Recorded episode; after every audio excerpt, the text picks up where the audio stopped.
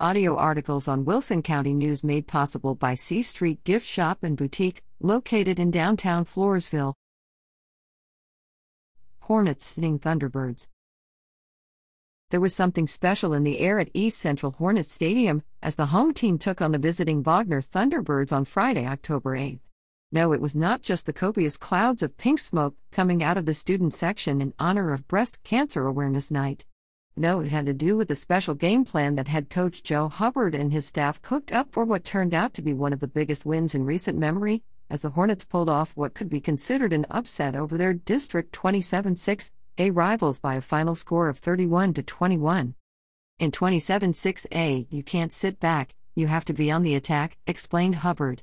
We told our guys that in order to change the program, you have to take those kinds of calculated risks. And tonight, it worked out for us. Sometimes it doesn't, but thankfully tonight it did. The Hornets started the night off with aggressive play calling from their very first series, and they didn't let up the entire night. Though they fell behind early in the first quarter, senior defensive back and return specialist Trishawn Johnson got the home crowd fired up with an 86 yard kickoff return for a touchdown to tie the game up. After falling behind again in the first quarter, the aggressive play calling of the Hornets would be again on display, as the special teams dialed up an onside kick and recovered it. This was a strategy that the Hornets played out throughout the course of the evening. On this occasion, senior quarterback Caden Bosanko connected with his favorite target this season, senior wideout Jack Stewart, on a 26 yard strike.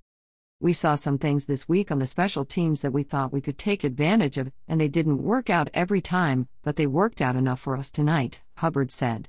Our special teams coaches, Chance Bibbs and Ivory Dillard, put in a really good game plan, and I'm really happy with how our kids executed it for the most part. Time and time again, Bosanko reached deep and found a way to dig the Hornets out of a hole by completing timely receptions, often on key third downs.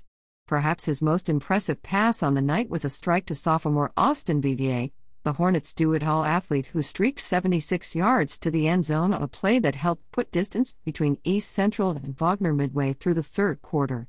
Bosanko finished the night with 162 yards passing and three touchdowns, two passing and one rushing.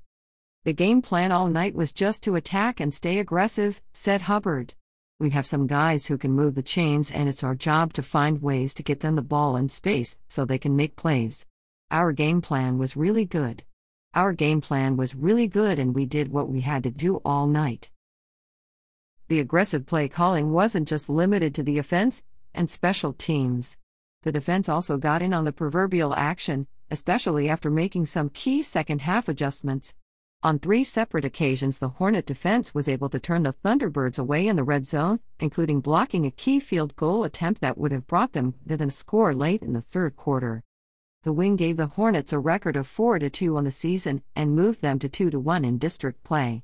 They will travel to Converse Friday, October 15th to take on the Judson Rockets at Rutledge Stadium. Kickoff is scheduled for 7 p.m. With sports at WCNOnline.com.